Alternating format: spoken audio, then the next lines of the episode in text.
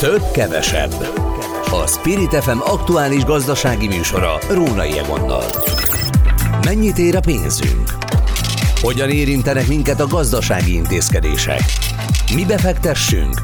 Vagy épp hogyan gazdálkodjunk? Minden, ami a pénztárcánkat érinti. Amint hallották a szignálból is, önök a több-kevesebb adását hallják a mikrofonnál. Róna Jegon kellemes napot kívánok mindannyiuknak. Hogy mi lesz a mai műsorban? Hát egyfelől az, amit szerkesztő kolléganőm összeállított, Somodi Solymos Eszter, másrészt pedig azért elmondom ennél részletesebben is, hogy van egy új adócsomag, ennek a részleteit, leginkább az egyéni vállalkozókat érintő részleteit fogjuk megbeszélni. Aztán szólunk arról is, hogy mire lesz elég, vagy mire lehet elég a csok plusz, hogyha valaki ki akarja azt maxolni, ahogy mondani szokták так. Hol mit lehet vásárolni a megadott lehetőségekből. Ezügyben is persze szakértőt fogunk kérdezni, aztán kérdezzük majd azt is, szintúgy egy szakértőtől, hogy a nyugdíjasok helyzete hogy alakul a nyugdíjemelés, meg a jövő évi várt infláció tekintetében is. Ott is egy nyugdíj szakértő áll rendelkezésünkre, és a végére a kukorica áráról beszélünk. Nem fogunk kukoricázni, meg nem is térdeplünk kukoricára, viszont beszélünk majd arról, hogy mekkora a bizonytalanság a kukorica árában. Lehet erre mondani, hogy ez elég kevés embert érint, így elsőre. De hogyha abból indulunk ki, hogy mondjuk a takarmányozásban például mennyire fontos a kukorica, akkor igenis voltak éppen mindannyiunkat. Ez lesz a mai műsor kínálata, bele is vágunk, itt van a vonalban Csongár Gábor adószakértő mérleképes könyvelő. Jó napot kívánok! Jó napot kívánok, üdvözlöm a kedves hallgatókat! Komoly adóváltozásokról beszél a kormányzat, és elsősorban az egyéni vállalkozók tekintetében. Mennyire helytálló ez a címkézés? Kezdjük ezzel. Igen, valóban komoly változások lettek előre, bocsát, hogy mind a 2024-es, akár a 2025-ös évet érintően is. Valóban az egyéni vállalkozások kaptak rendesen ebben a benyújtott téper 5893-as javaslatban, ugye ezt október 31-én terjesztették elő, és várhatóan hamarosan ugye megszavazásra fog kerülni. Vannak benne fincsiségek, igazából valóban az egyéni vállalkozókkal foglalkozik a legtöbbet ez a törvénymódosító javaslat.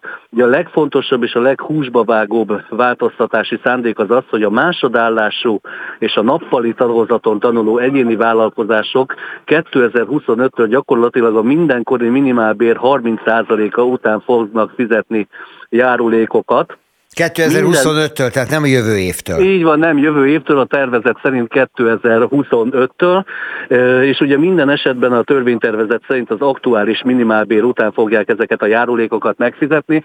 Hát ugye most a minimálbér 2023-ban 232 ezer forint bruttó, ez hogyha körülbelül a jellemző átlagos 15%-os évi emeléseket nézzük, akkor azért 2025-ben biztosan szerintem minimum 300 ezer forint lesz a sima minimálbér.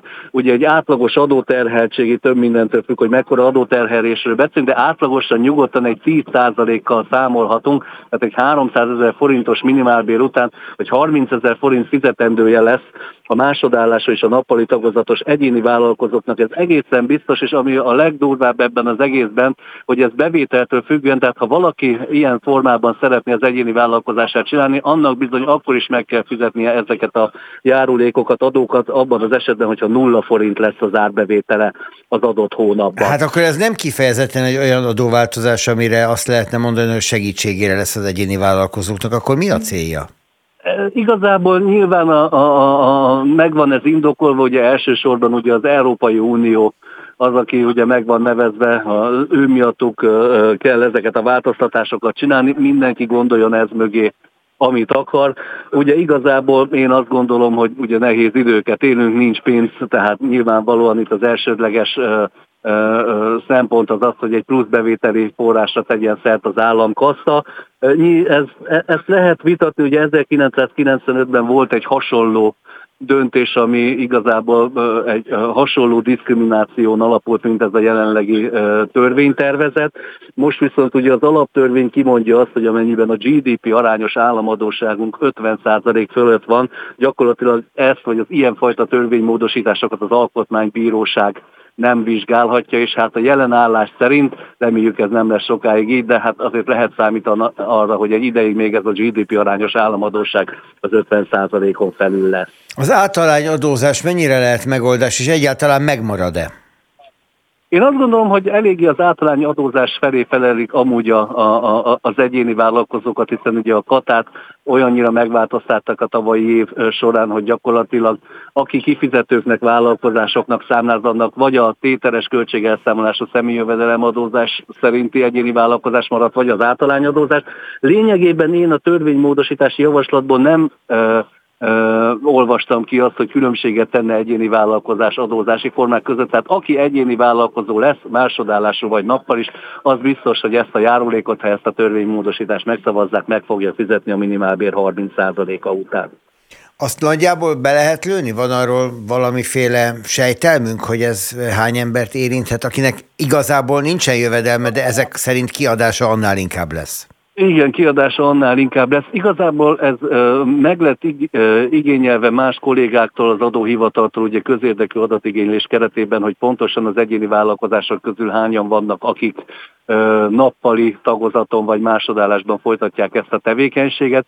Ö, várunk, hogy ezt az információt kiadja az adóhivatal vagy sem. Az biztos, hogy az egyéni vállalkozók száma ö, több százezres nagyságrendre tehető úgyhogy nagyon-nagyon sok embert fog érinteni, ez biztos. Egy... És hát ugye mindenki azért kezd el vállalkozni egy munkahely mellett, vagy egy egyetem mellett, mert szüksége van a pénzre, több kisebb sikere, nekik most majd a zsebükbe kell nyúlniuk, ez biztos. Egy másik eh, az adóváltozásokkal kapcsolatos, de egyébként leginkább a magánszemélyekre vonatkozó kérdést hadd tegyek fel. A NAV Igen. elkészíti, eh, nem is, nem magánszemélyekre, pont, hogy nem. A NAV elkészíti az áfa bevallásunkat. Ugye ez kifejezetten a céges változat. Így van. Jó így ez van. nekünk? Ö, ö, rossznak nem rossz, nyilván én most ugye mivel könyvelőként, adószakértőként dolgozom, ez önmagában egy nagyon jó kényelmi dolog. Én óvatosságra intenék mindenkit, mert én azt gondolom, hogy a trükk pont az lesz benne, hogy aki abszolút odafigyelés nélkül jóvá hagyja az adóhatóság által kiajánlott adóbevallás tervezetet, az komoly ellenőrzésekre, odafigyelésre számíthat, hiszen abban számolatlanul gyakorlatilag mindenféle általunk ért számlának az áfatartalma ott lesz levonhatónak, mindenféle arányosítás vagy vagy különösebb megfontolás nélkül. Tehát még inkább kiemelkedik egy jó könyvelő vagy egy jó adószakértő szerepe, mert nagyon oda kell figyelni, én ezt mondanám inkább. Más kérdés, hogy egyszer már próbálkozott ezzel az adóhivatal is nem jött össze, úgyhogy mi a szakma oldaláról is kíváncsian várjuk azt, hogy 2024-ben milyen formában fogják ezt az adóbevallás tervezetet az áfával kapcsolatban előterjeszteni. Csongár úr, én tudom, hogy jótól kérdezem, mert hát maga ellen beszél, de hát azért ennél ez a beszélgetés nagy vonalúban azt gondolom. Igen.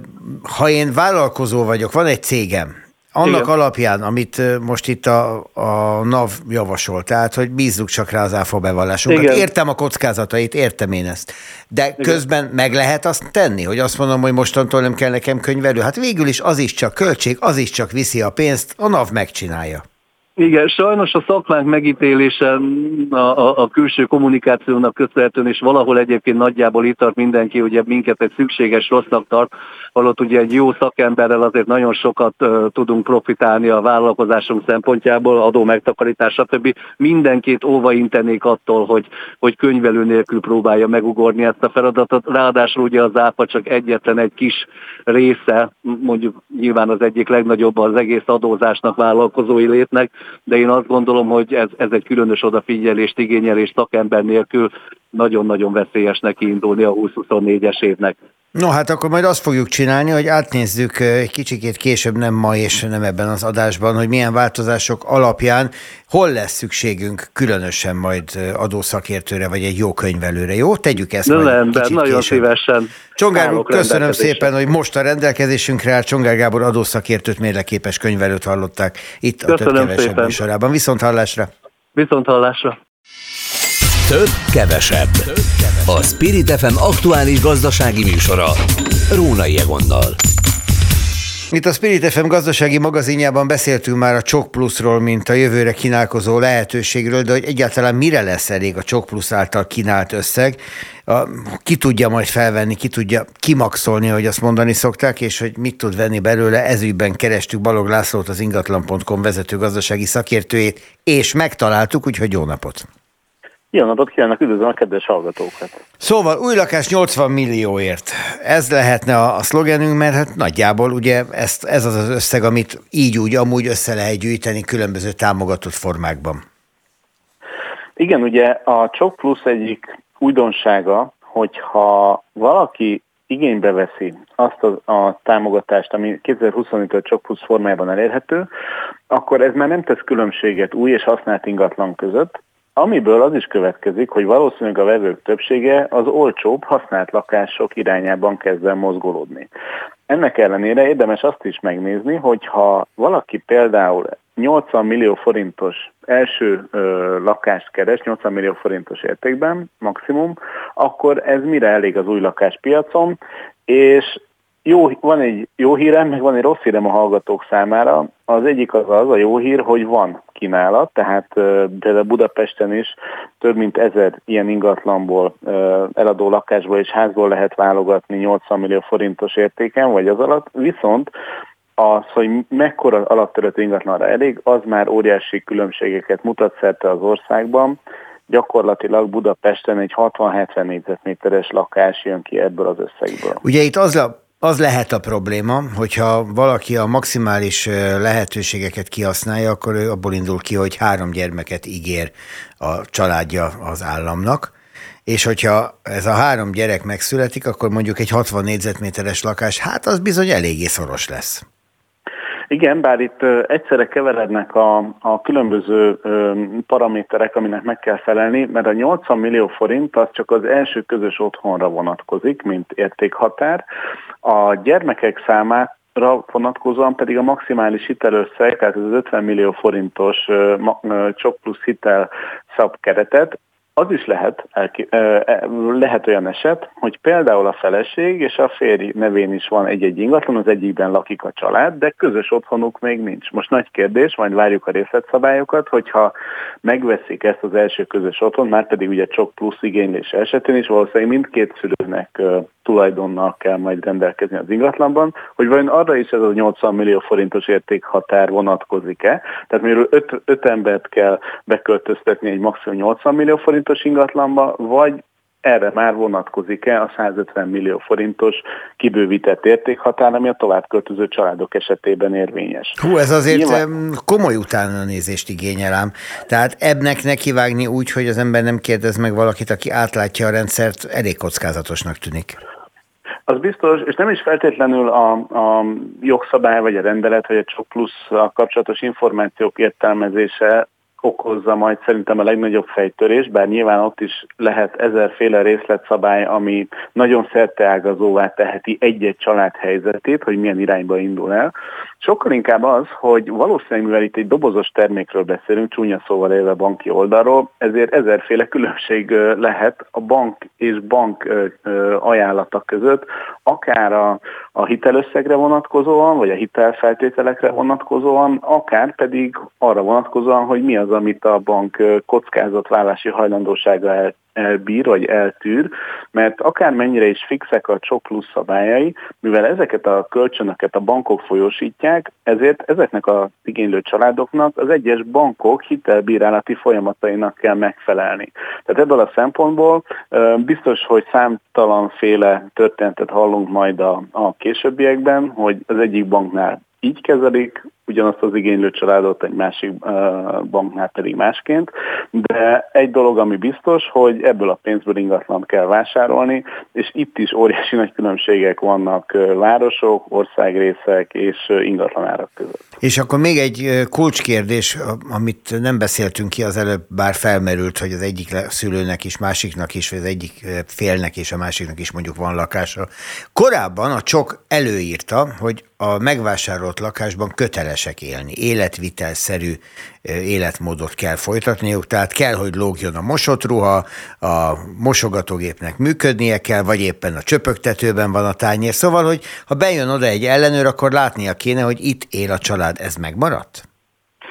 Én azt gondolom, hogy igen, bár ugye még a részletszabályok nem jelentek meg, de, de nagyon kilógna a rendszerből, hogyha a gyermekvállalás mellé egy olyan ingatlant kellene vásárolni, vagy lehetne vásárolni, amit főleg mondjuk első közös otthonként, hogyha például valaki a, az önrészkedvezménnyel is élni szeretne, hogy nem kell ott lakni. Tehát ebben nem, nem számítunk nagy meglepetésre. Abban akár lehet meglepetés, vagy lehet fordulat, hogy például a 150 millió forintos értékhatár az tovább költöző családokra vonatkozik. Ugye, hogyha azt veszük, hogy tovább költözik egy család, akkor az is fölmerül, hogy lehet, hogy az is előírás lesz, hogy a meglévő ingatlant kötelezőek eladni. De az is lehet, hogy, hogy ebben is lesz fordulat, és megtarthatja a család azt az ingatlant, amiből tovább költözik. Nagyon sok minden múlik a részletszabályokon. Megakasztottam, az előbb pedig pont abba kapott volna bele, ami a sokak számára, akik hallgatnak minket, nyilván a legizgalmasabb, hogy mi jön ki ebből az összegből. És hát itt óriásiak a különbségek, lehet tudni azt, hogy a Nógrádban egészen mások a számok, mint Budapesten, és egészen mások Baranyában, mint mondjuk Sopron környékén. Hogyan lehet ezeket úgy összevetni, látni, hogy ne csorbuljon a valóság? Hát itt, itt mindenkinek azt kell eldönteni, hogy tulajdonképpen mit is, hova is szeretne költözni, hol képzeli el az életét, vagy az életéből azt a tíz évet, amit adott esetben a csok plusz kötelezettsége miatt vállal, hogy abban az ingatlanban éli le. Ugye itt az új lakáspiac egyébként két részletre bontható, új lakásokra és házakra. Az új házakat azért hangsúlyoznám ki, mert a korábbi kutatásaink alapján a csokigénylők túlnyomó többsége kertes házba költözne, ami valahol logikus is, hiszen gyermekekkel költöznek, ugye a csoklusz esetében vállalt gyermekekről is mindenképpen szó van, tehát itt az új házak piaca az, ami érdekes. Lehet, hogy hol lehet mondjuk 80 millió forintért kertes házat venni, na ez már lényegesen leszűkíti a, a választási lehetőségeket. Budapesten ez nem is annyira adottság, itt inkább az új lakások közül vannak olyan városrészek, Budapesten átlagosan egyébként 62 négyzetméter jön ki 80 millió forintból, új lakás esetén egyébként ez egy két-két és fél szobás ingatlannak felel meg. Hát abból nem lesz a, ház, nyilvánvaló. A, abból, abból nem lesz ház. A, az budapesti agglomerációban egyébként már lehet például 92 négyzetméteres házat vásárolni átlagosan. Ezen belül egyébként Érden, Diósdom, Kerepesen és Gödön 83 és 110 négyzetméteres ilyen ingatlannal lehet kalkulálni ebből 80 millió forintból. Ha a nagyvárosokat nézzük, akkor szinte minden nagyvárosban, minden vármegye székelyen 100 négyzetméter feletti házzal lehet számolni. Győrben viszont csak egy 90 négyzetméteres lakás és hasonló méretű új ház fér bele. Debrecenben pedig lakásokból 78 négyzetméter, házak esetében pedig 130 négyzetméterre lehet kalkulálni. Viszont például Kecskeméten vagy Nyíregyházán akár 127 vagy 140 négyzetméter is újépítésű ház is szóba jöhet a plusz igénylőinek. Hát nyilván itt azok vannak előnyben, akik akik rugalmasan tudnak helyet változtatni az országban, mert olyan a munkájuk, ami nem köti egy adott településhez őket, mert akkor úgy tudnak válogatni, hogy gyakorlatilag az egész ország kinyílik előttük. Hát igen, bár én arra kevés esélyt látok, hogy valaki mondjuk Sopronból egyházára költözni, csak azért, mert ott nagyobb ingatlan lehet vásárolni. Én inkább azt látom majd valószínűnek, hogy van egy eredeti elképzelés, ami általában minden ingatlan vásárlásnál hasonlóképpen indult, tehát például egy fővárosi lakásvásárló, amikor hogyha például fölüti az ingatlan.com-ot, akkor valószínűleg olyan kereséssel indul neki, hogy szeretnék mondjuk egy ötödik kerületi villát, kettes házat, Dunaparti kilátással 20 millió forintért. Az hát ötödik a, kerületben? A... Hát jó, sokáig fog keresni. Hát vagy nem sokáig, mert, mert hogy pont, hogy ilyen nincs. És akkor talán, amikor szembe jön a valóság vonata, akkor kezdünk el találkozni a realitásokkal, és valószínűleg a költözünk újépítésű kettes házba a születendő gyermekeinkkel, ebből a tervből lesz mondjuk egy realitás, hogy na jó, akkor legyen egy egy szobával nagyobb társasházi használt lakás. Tehát szerintem ez lesz az a, a lehetséges életút, amit befut majd sok család, hogyha a, az elképzelések értéket, a rendelkezésre álló pénzösszeget, vagy az erőforrást, és a kínálat aktuális árait össze, megpróbálja összehangolni. És ha a részletszabályokat is, meg a végrehajtási rendeletet is megismerjük és elolvastuk, akkor utána ezt lehet folytatni, mert onnantól kezdve inkább képben vagyunk, hogy mi lesz ennek a kifutása. Így is fogunk eljárni, Balog úr, köszönöm. Balog László az ingatlan.com vezető gazdasági szakértője volt a vonalban. Viszont hallásra! Köszönöm szépen, viszont hallásra! Több, kevesebb. A Spirit FM aktuális gazdasági műsora. Rónai Egonnal. Folytatjuk a több-kevesebb műsorát, a Spirit FM gazdasági magazinját. A nyugdíjasok helyzetéről fogunk Farkas András nyugdíjszakértővel váltani pár mondatot. Jó napot kívánok! Jó napot kívánok, üdvözlöm a hallgatókat! Ugye a rendkívüli helyzet, amit az infláció okozott, rendkívüli döntésekre sarkalta a kormányt, amit a nyugdíjas szervezetek rendre keveselnek, a kormány pedig elegendőnek lát, nyugdíjemelés. Kezdjük akkor ezzel, ez a nyugdíjemelés, amit kapnak a nyugdíjasok, ez mire elég és mennyire fedezi azt a hiányt, amit az infláció okozott a pénztárcájukban? Számszakilag ez a mostani nyugdíjemelés, ha a januárival együtt vesszük figyelembe, akkor 18,5%-os inflációt ellensúlyoz, tehát a nyugdíjak összesen a januári meg a novemberi emelés következtében 18,5%-kal nőttek idén. Abban az esetben, hogyha ez a 18,5%-os becsült éves inflációs mérték a valóságban is meg lesz, tehát nem lesz magasabb ennél a nyugdíjas infláció, akkor idén a nyugdíjak vásárlóértéke számszakilag meg lesz a számok alapján. Ha esetleg ennél magasabb lenne az éves nyugdíjas infláció, amire azért nem csak én, hanem jó néhány elemző társam is számít, valahol 19,1%-os mérték jönnek ki a mostani számokból, akkor már ezt a plusz magasabb inflációt külön nem fogják már kompenzálni a nyugdíjasoknak, ezért próbálták a nyugdíjas szervezetek elérni, hogy ne 3,1%-os emelés legyen most, hanem legalább 4%-os emelés, Hát egyelőre most várni kell majd az adatokra, ez csak jövő februárban fog kiderülni, amikor a KSH közli az éves tényleges eh, nyugdíjas infláció menetét. Az a baj, hogy tavaly is, meg, vagy idén is, meg tavaly is a tényleges infláció mértéke magasabb volt, mint a nyugdíjemelés mértéke. Egy picit azért idén is lehet ettől tartani. Na, lehet, hogy cinikus egy kicsit, amit mondok, de pont erre gondoltam, hogy az elmúlt egy-két évben sem különösebben zavarta a kormányt, hogy bár törvény írja elő, hogy mennyire kell megemelni a, a nyugdíjasok pénzét, de ez alatt volt minden évben a, az, amit hogy po- emeltek. Pont, pontosítsam ezt a dolgot, a törvénynek mindig megfelel a nyugdíjemelés, tehát igazán itt nem jogszabálysértésről van szó, hanem arról van szó, hogy maga a nyugdíjemelés eljárása azt szorulna egy komoly reformra, amire talán lehetőség lesz a 2025-re vállalt nyugdíjreform keretében, ugyanis itt végig becsült értékekhez kell igazítani a nyugdíjemelést, Ugye a januári nyugdíjemelés az a adott évre vonatkozó költségvetési törvényben becsült éves inflációhoz igazodik. És sehol nincs előírva a kormánynak, hogy egyszer ezt a tényszámokkal vesse össze? Nincs, nincs előírva, tehát utólagos, amit ugye a nyugdíjas szervezetek követelnék ezt teljes joggal, hogy lehetne egy utólagos rendezése a nyugdíjaknak.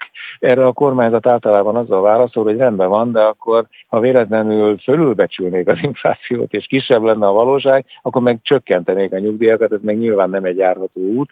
Tehát jelen pillanatban ez a megoldás, hogy mindig a januári becslés, majd egy novemberi újabb becslés alapján határozzák meg a nyugdíjemelést, az törvényszerűen oda vezethet, hogyha akár csak egy kicsivel is magasabb a tényleges nyugdíjas infláció, mint a előrebecsült infláció, akkor azt a nyugdíjasok már kénytelenek lenyelni, egész pontosan bele tudják ezt majd a következő évi nyugdíjemelésekbe.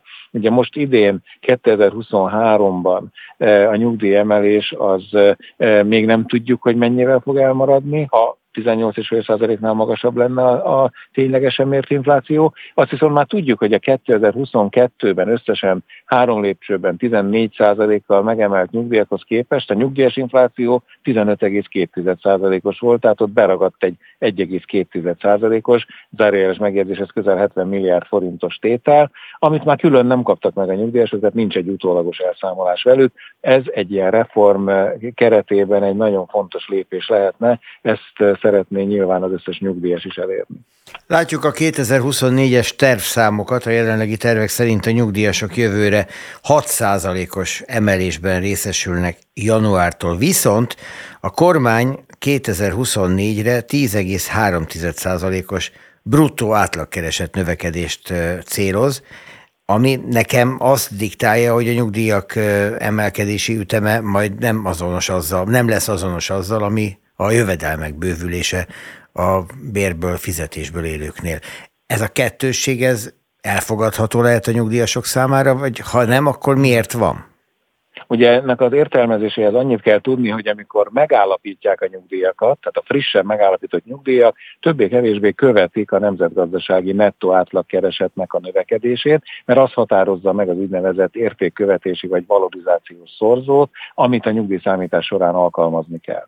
Tehát amikor megállapítják a nyugdíjat, akkor az még követi a kereseteket, de már a második évtől, a megállapítást követő évtől a nyugdíjakat kizárólag az infláció mértékével emelik, az előbb megvitatott módon, többé-kevésbé követik az inflációt. Ezért aztán, hogyha magasabb a nemzetgazdasági kereseteknek a növekedési üteme, mint az infláció üteme, akkor az törvényszerűen a nyugdíjasok relatív elszegényedéséhez vezet. Ezt tapasztaljuk gyakorlatilag a 2010 óta minden évben, amikor gyorsabban nőttek a keresetek, mint az infláció, akkor egy relatív elszegényedési csúszdán érezhették magukat a nyugdíjasok, mert a aktív keresők keresetének a növekedéséhez képest mindig elmaradt a nyugdíjak növekedési üteme.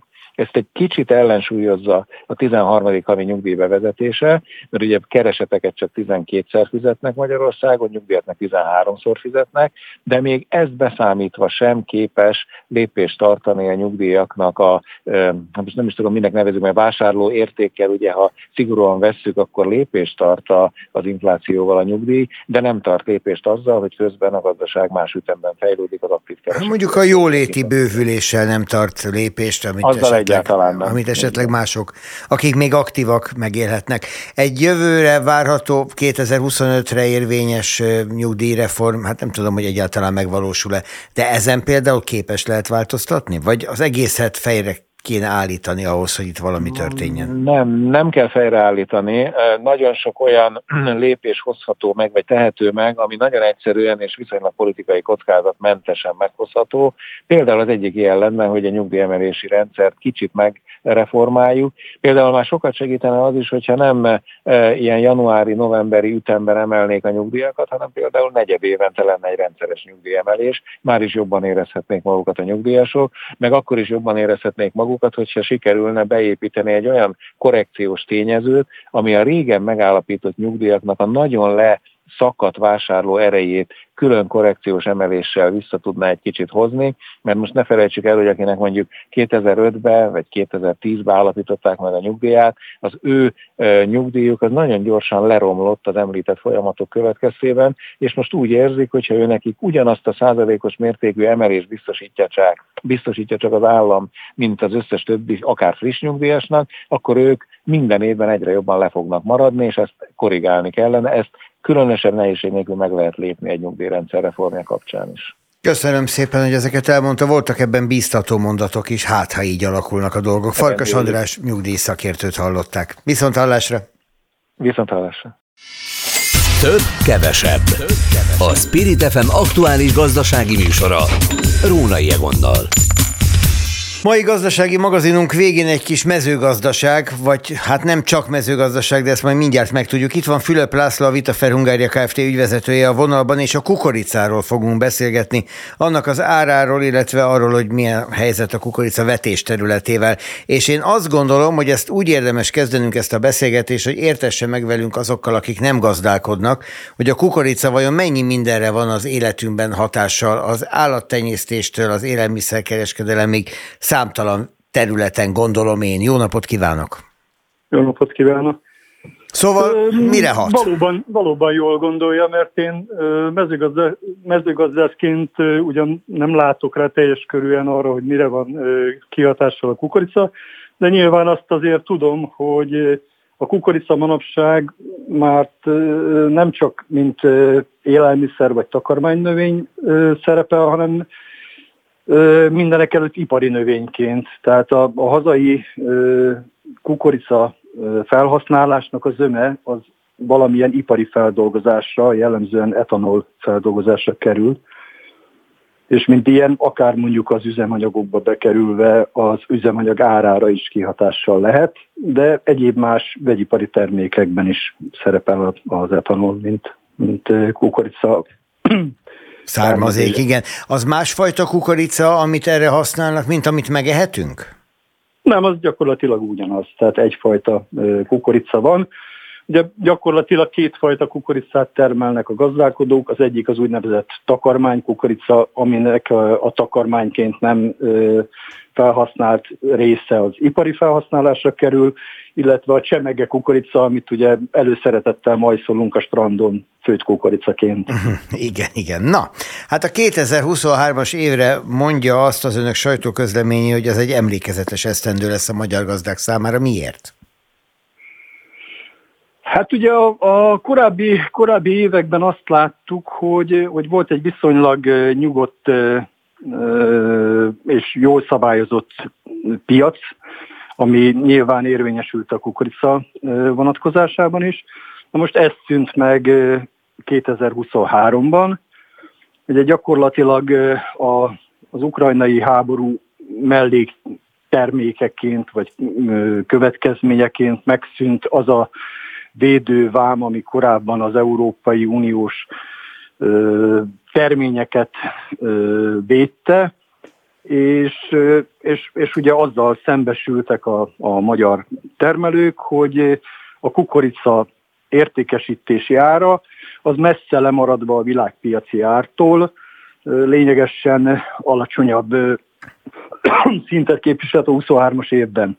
Most ugye nyilván ez, ez azzal jár, hogy a magyar kukorica termesztők 2023-ban nagyon szerény profitot tudtak realizálni a, a kukorica termesztésen, még úgy is, hogy az előző évekről esetleg áthúzódó korábbi beszerzésekből származó kedvezőbb inputanyag költségek miatt relatíve olcsóbban termeltek kukoricát, illetve 2023-ban elmondhatjuk azt, hogy a kukorica szem termesztés szempontjából egy viszonylag kedvező időjárási körülmények voltak az év folyamán, és emiatt a sok évi átlagnál jobb termést tudtak betakarítani a az termelők. Önök közleményéből tudom, nem fejből, honnan tudnám máshonnan, hogy 2023-ban olyan 800 ezer hektár volt a vetésterülete a kukoricának Magyarországon, és azt írják róla, hogy ez az utóbbi évek csökkenő tendenciájához képest is igen kevésnek mondható.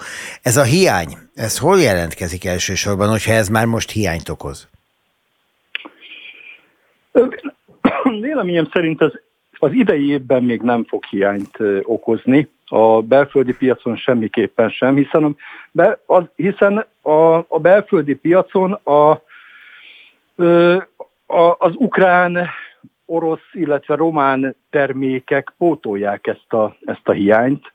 A hiány az majd várhatóan később fog bekövetkezni, amikor tovább csökken a kukorica termesztési kedve a gazdáknak. A kevésbé jövedelmező volt amiatt a, a kukoricának.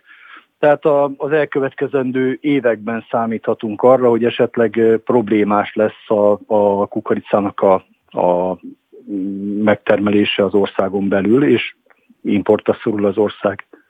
Azt olvastam éppen a mai hírek között, hogy a bigeféle nitrogénművek befejezi a működését. Ez ugye a műtrágyagyártás magyarországi mű, ö, ö, ellátását is befolyásolni fogja. Nyilván önök éppen ezen a területen mozognak. Mire számítanak? Még hogyha nem is műtrágyát, hanem lomtrágyát forgalmaznak elsősorban. Mi, mi lomtrágyával foglalkozunk elsősorban, és lengyel importból származik a, a termék, amit, amit forgalmazunk. Tehát ilyen módon nyilván a, a nitrogénművek leállása nem érint bennünket, a gazdákat viszont nyilván fogja érinteni. Én azt gondolom, hogy lehet, hogy ez csak egy átmeneti vagy stratégiai lebegtetés a, a Bige Holding részéről, és majd azért csak megindulott a termelés. Az biztos, hogy mindenképpen a nitrogén műtrágyák áremelkedésével fog járni ez a, ez a hír. Tehát a jövő évre vonatkozóan a lombtrágya pótolja a műtrágyát egyébként? Gondolom ez azért egészen nem, más. Nem, nem, nem. Nyilván nem, nem pótolja, különösen nem a nitrogén tartalmú műtrágyát nem tudja pótolni. Tehát ugye a nitrogén az viszonylag gyorsan mozog a talajban, ezért is szükséges minden évben a pótlása. A lomtrágyák azok sokkal inkább arra alkalmasak, hogy átsegítsék az esetleges problémás időszakon a növényeinket, illetve hogy a használatukkal tudjuk javítani azoknak a minőségét, beltartalmi értékeit. Mhm. Nagyjából értem. Azt gondolom, hogy ennél többet tőlem most nem is várhat ebben a területben, ezen a területen, ebben a tárgyban. Ha kevés lesz a kukorica, azt onnan fogjuk tudni, hogy ha az ön hasonlatát használjuk, nem kapunk a strandon főtt kukoricát, vagy onnan, hogy mondjuk a gazdák kerülnek bajba? Én azt gondolom, hogy először a, a gazdálkodók fogják megérezni ezt a, a kukoricá termesztéssel járó problémákat, és csak később a fogyasztók. Tehát a, a, a, a fogyasztó ugye közvetlenül a, a kukoricával, mint termékkel nem találkozik, hanem a kukoricából előállított baromfi hús, sertéshús, tej, tojás, egyéb termékek drágulásán keresztül fogja a fogyasztó megérezni majd várhatóan az elkövetkezendő időszakban a hazai kukorica termesztési kegyznek a csökkenését. Köszönöm szépen ezt a széleskörű tájékoztatást. Önnek Fülöp Lászlót hallottak a Vitafer Hungária ügyvezetőjét. Viszont hallásra! Viszont hallásra. És köszönöm önöknek is a figyelmet, ugyanebben az időben holnap is jövünk a több-kevesebbel a gazdasági magazinnal. Annyit megjegyzésként még itt az adás végén hozzáteszek, hogy gyakorlatilag rekordközeli, ezévi rekordközeli értéken a forint euró árfolyam, ez nyilván elsősorban a dolláron múlik most, ennek ellenére egészen megkapó 376 forint körüli árfolyamot lehet látni most. Én azt gondolom, hogy érdemes erre is figyelni, ha valakit a gazdaság érdekel. Köszönöm a figyelmüket. Somodi Solymos Eszter volt a mai nap szerkesztője, én Róna Jégon vagyok. Viszontlátásra.